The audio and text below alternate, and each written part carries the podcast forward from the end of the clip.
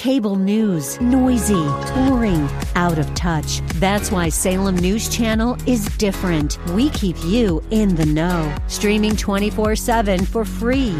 Home to the greatest collection of conservative voices like Dennis Prager, Jay Sekulow, Mike Gallagher, and more. Salem News Channel is unfiltered and unapologetic. Watch anytime on any screen at snc.tv and Local Now Channel 525.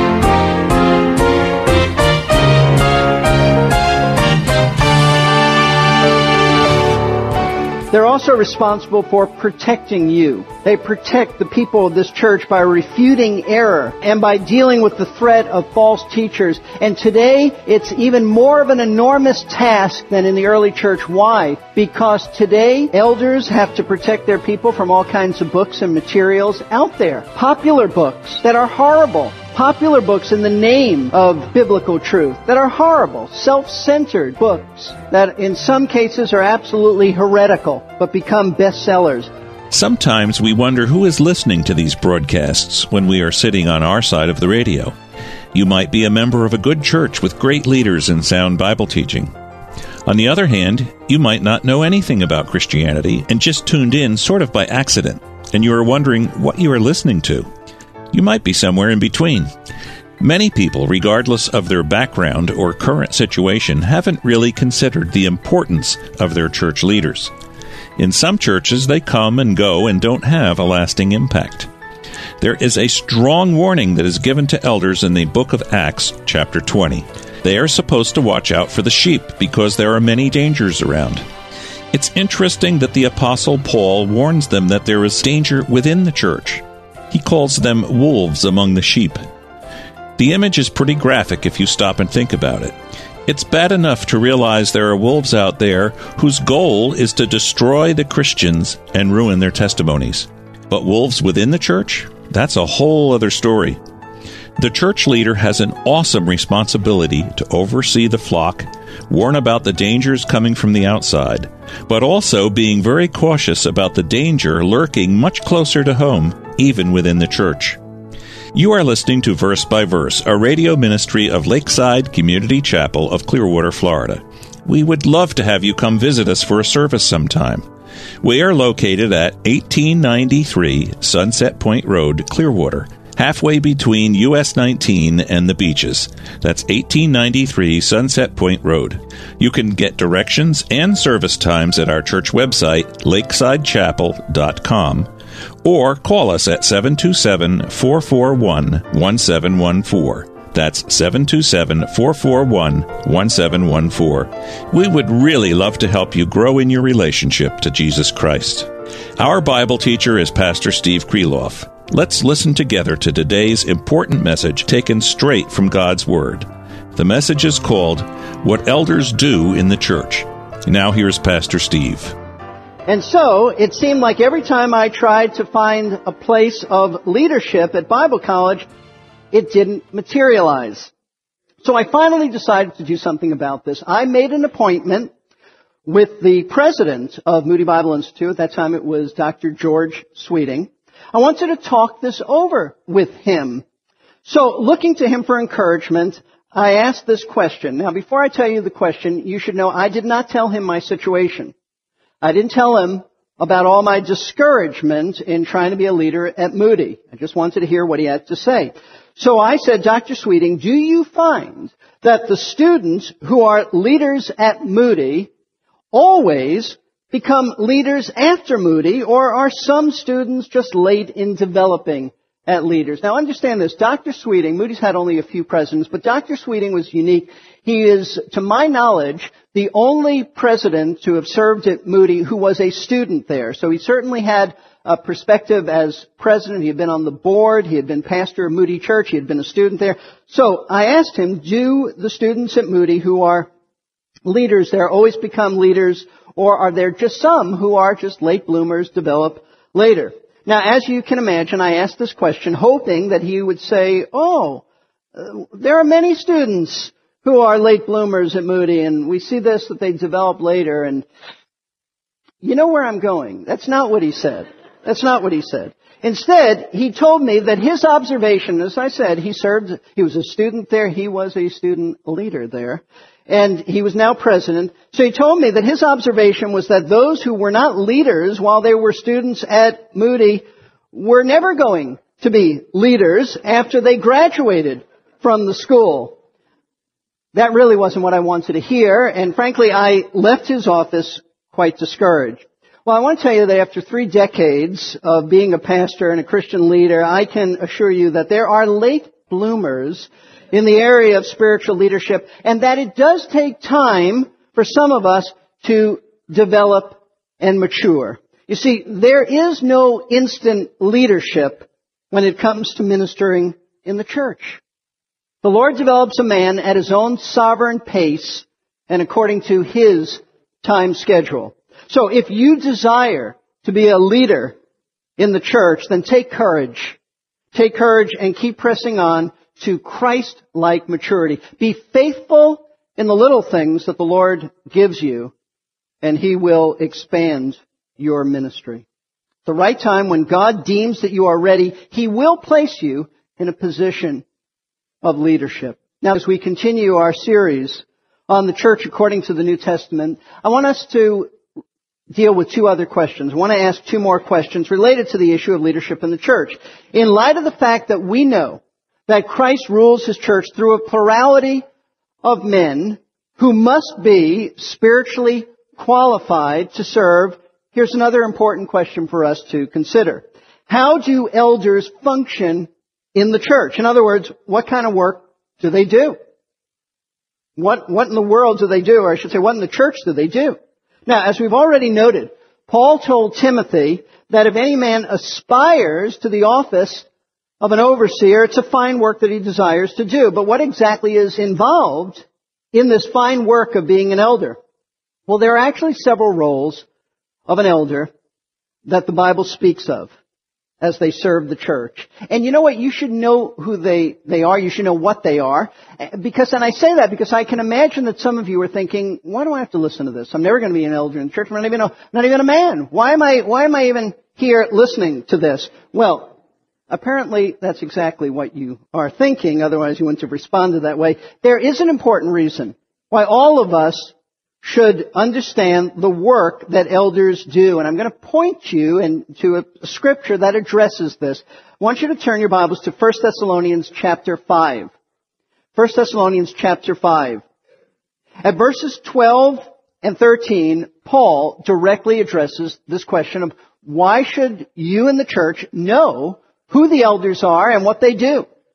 Here's the answer.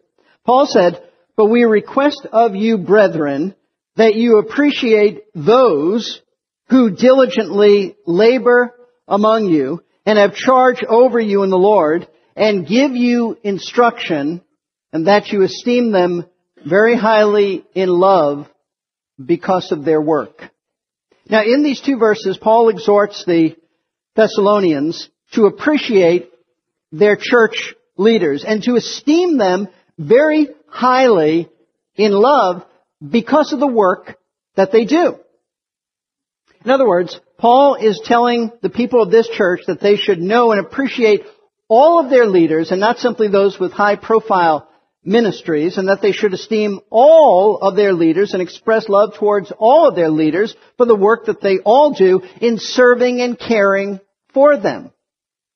See, the reason that each of us should know who the elders of Lakeside are. And by the way, that's one reason why every few months we have a, a Q&A time on Sunday night with different elders, so you get to know them and be exposed to them and hear them.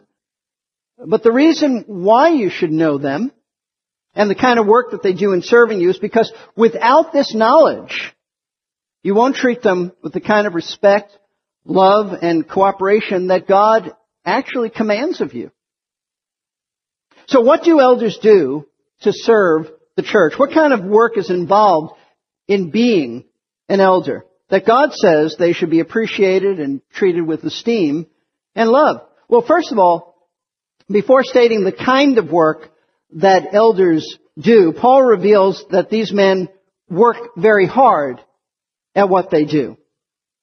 Notice that he states in verse 12 that you should appreciate those who diligently labor among you. See, the thought behind this word that's translated labor is not just work, it's, strenuous work. It's wearisome toil. It's fatigue. All elders work like this, but not for themselves, but for the church's welfare. You see, elders don't just work on Sundays. They're on call 24-7. I remember years ago a neighbor of mine being very surprised when he found out how many hours I worked during the week. And he said, I thought you guys just worked on Sundays.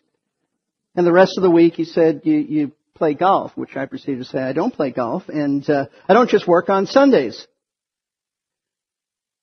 And none of our other elders do as well, though now they may play golf, I shouldn't say that. But those elders who are on Lakeside's staff work very hard. And not just on Sundays, but on all the other days of the week and many evenings as well.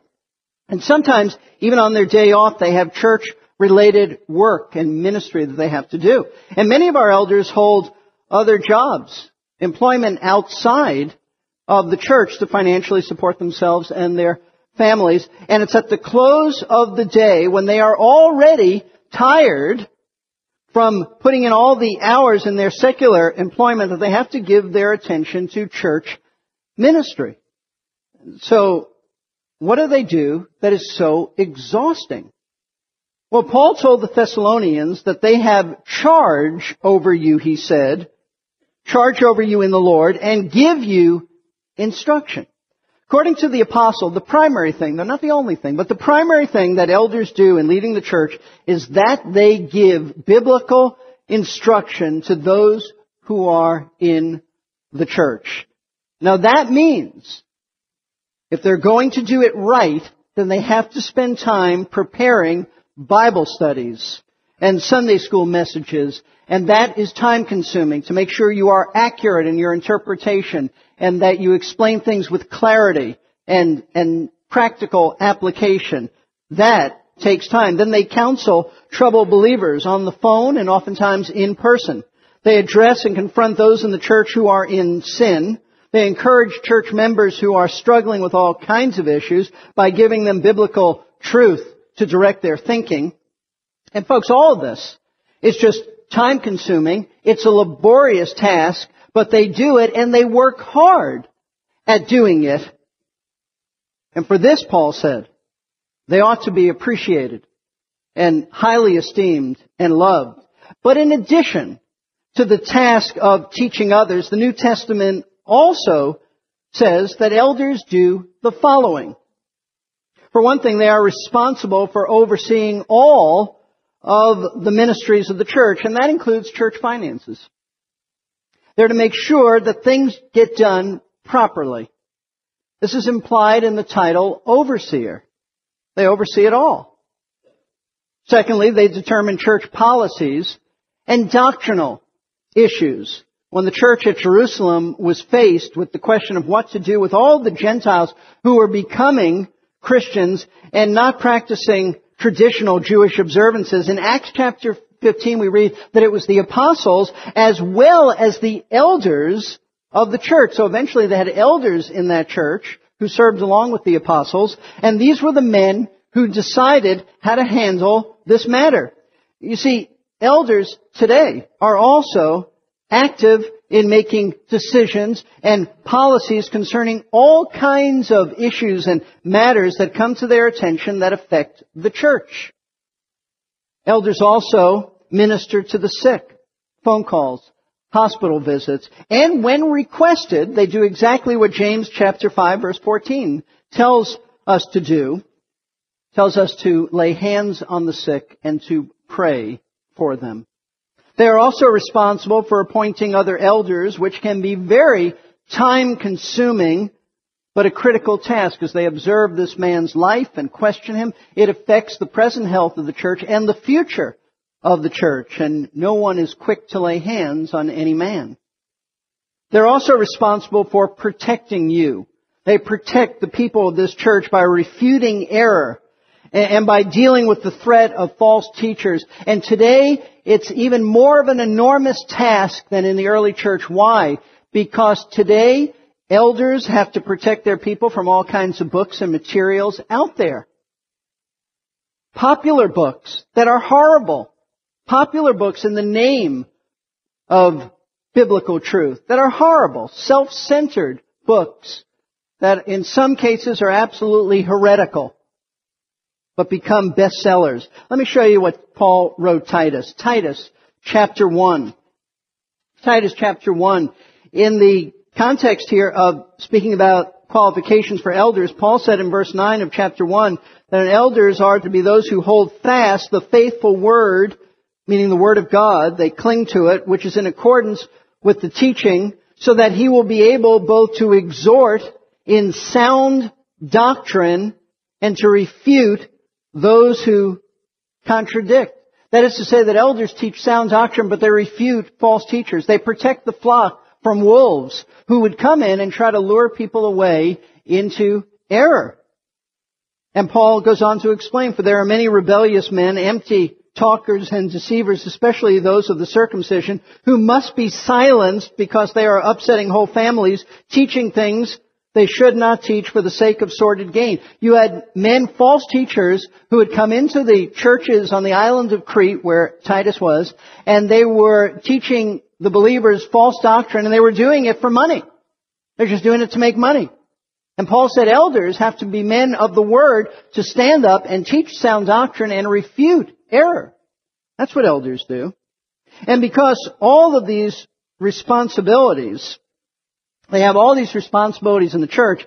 Elders must make sure that they don't get bogged down in all kinds of church-related administrative minutia that can rob them of the time that they need to spend in the Word and in prayer. You see, when the apostles in the early days of the church in Jerusalem faced the question of who was going to take care of feeding the widows of that church, they delegated this work to others. We read in Acts chapter 6 verses 2 and 4, we read this. Here's what the apostles said to the entire congregation. They said, it's not desirable for us, meaning we apostles, to neglect the word of God in order to serve tables, meaning in order to take care of all the widows in our, in our church who we have to distribute food to. Remember, they didn't have, they didn't have government help in those days at all.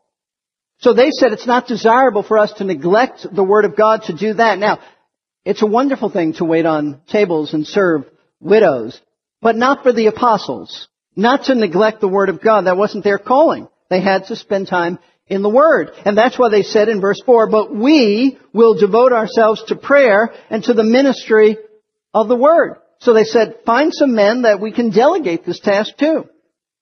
So, how do elders avoid getting caught up in the day-to-day operation of the church and all the endless amount of administrative details that threaten to keep them from the time they need to study and to pray for the needs of the people of the church. Like the apostles, they have to select and appoint others in the church who they can delegate certain responsibilities to. And the Bible addresses this aspect of church leadership, this need in the church for others to come alongside of elders and help them. It is referred to in scripture by the words deacons and deaconesses.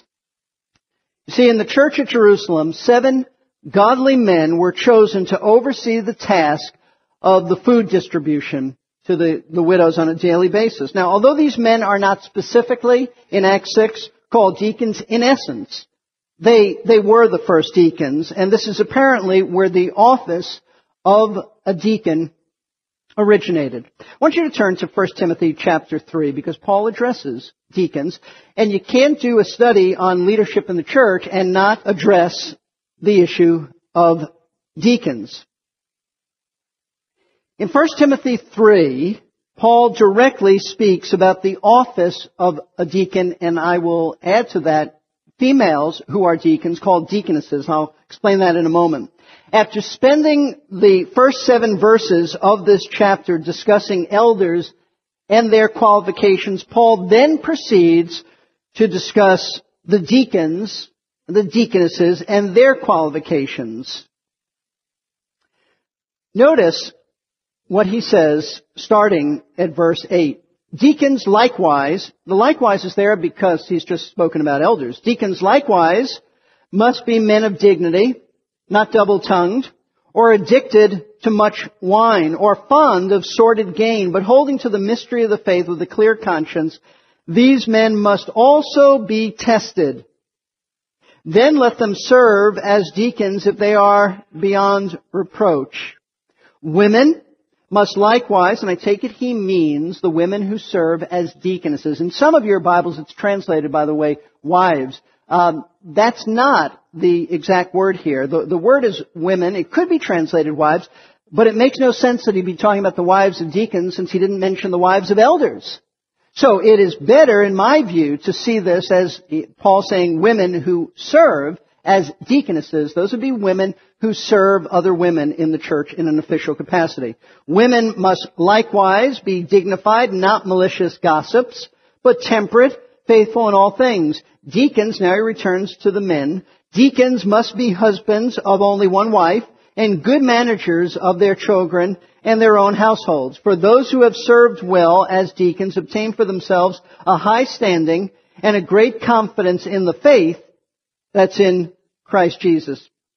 Now, apart from these few verses, the passage in Acts chapter 6 about the first deacons in the church at Jerusalem and one other statement in Philippians chapter 1 verse 1 in which Paul simply mentions deacons, doesn't say anything about them, just mentions that they were there. We really know very little about the office of deacon and deaconess in the early church. In other words, apart from this brief glimpse into the work of the deacons in Jerusalem, we really don't know what the deacons in the early church did. Now, we know they needed to be spiritually qualified. They, we know they needed to be men and women who, uh, of God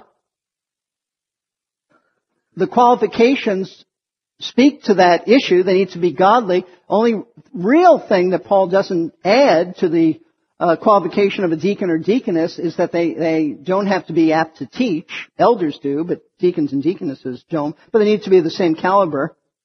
But apart from this glimpse of the work of deacons in Jerusalem serving tables, we don't know what the deacons in the early church did. But, however, this lack of biblical information about deacons is really a positive thing. It's not negative.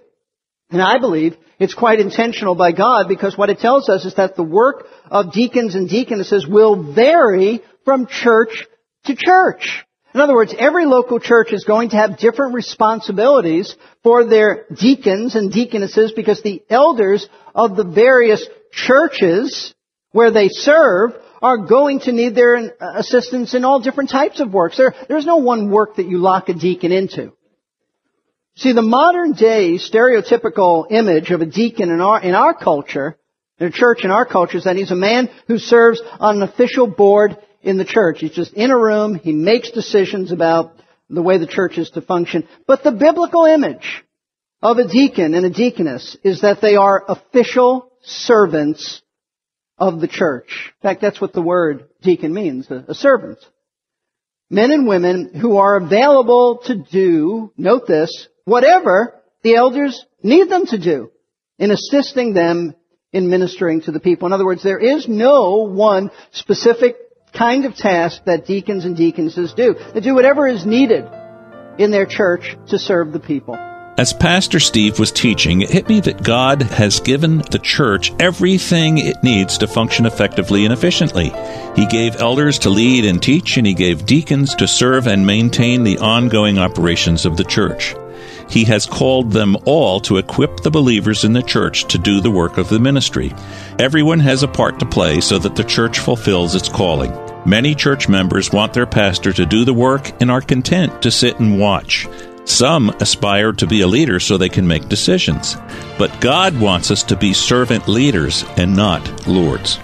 We're really glad you've been part of our broadcast today. Verse by Verse exists to communicate the clear teaching of the Word of God without compromise. We want to help you connect with God in a very real and powerful way. Call us for help at 727 239 0306. We'd love to hear from you. We can answer your questions or just pray with you. We've also made some very helpful resources available on our website, versebyverseradio.org. You can sign up for our quarterly newsletter and download messages for free. We don't want to put pressure on anybody about giving, but if God leads you, please consider sending a financial gift to our ministry so we can keep getting the message out.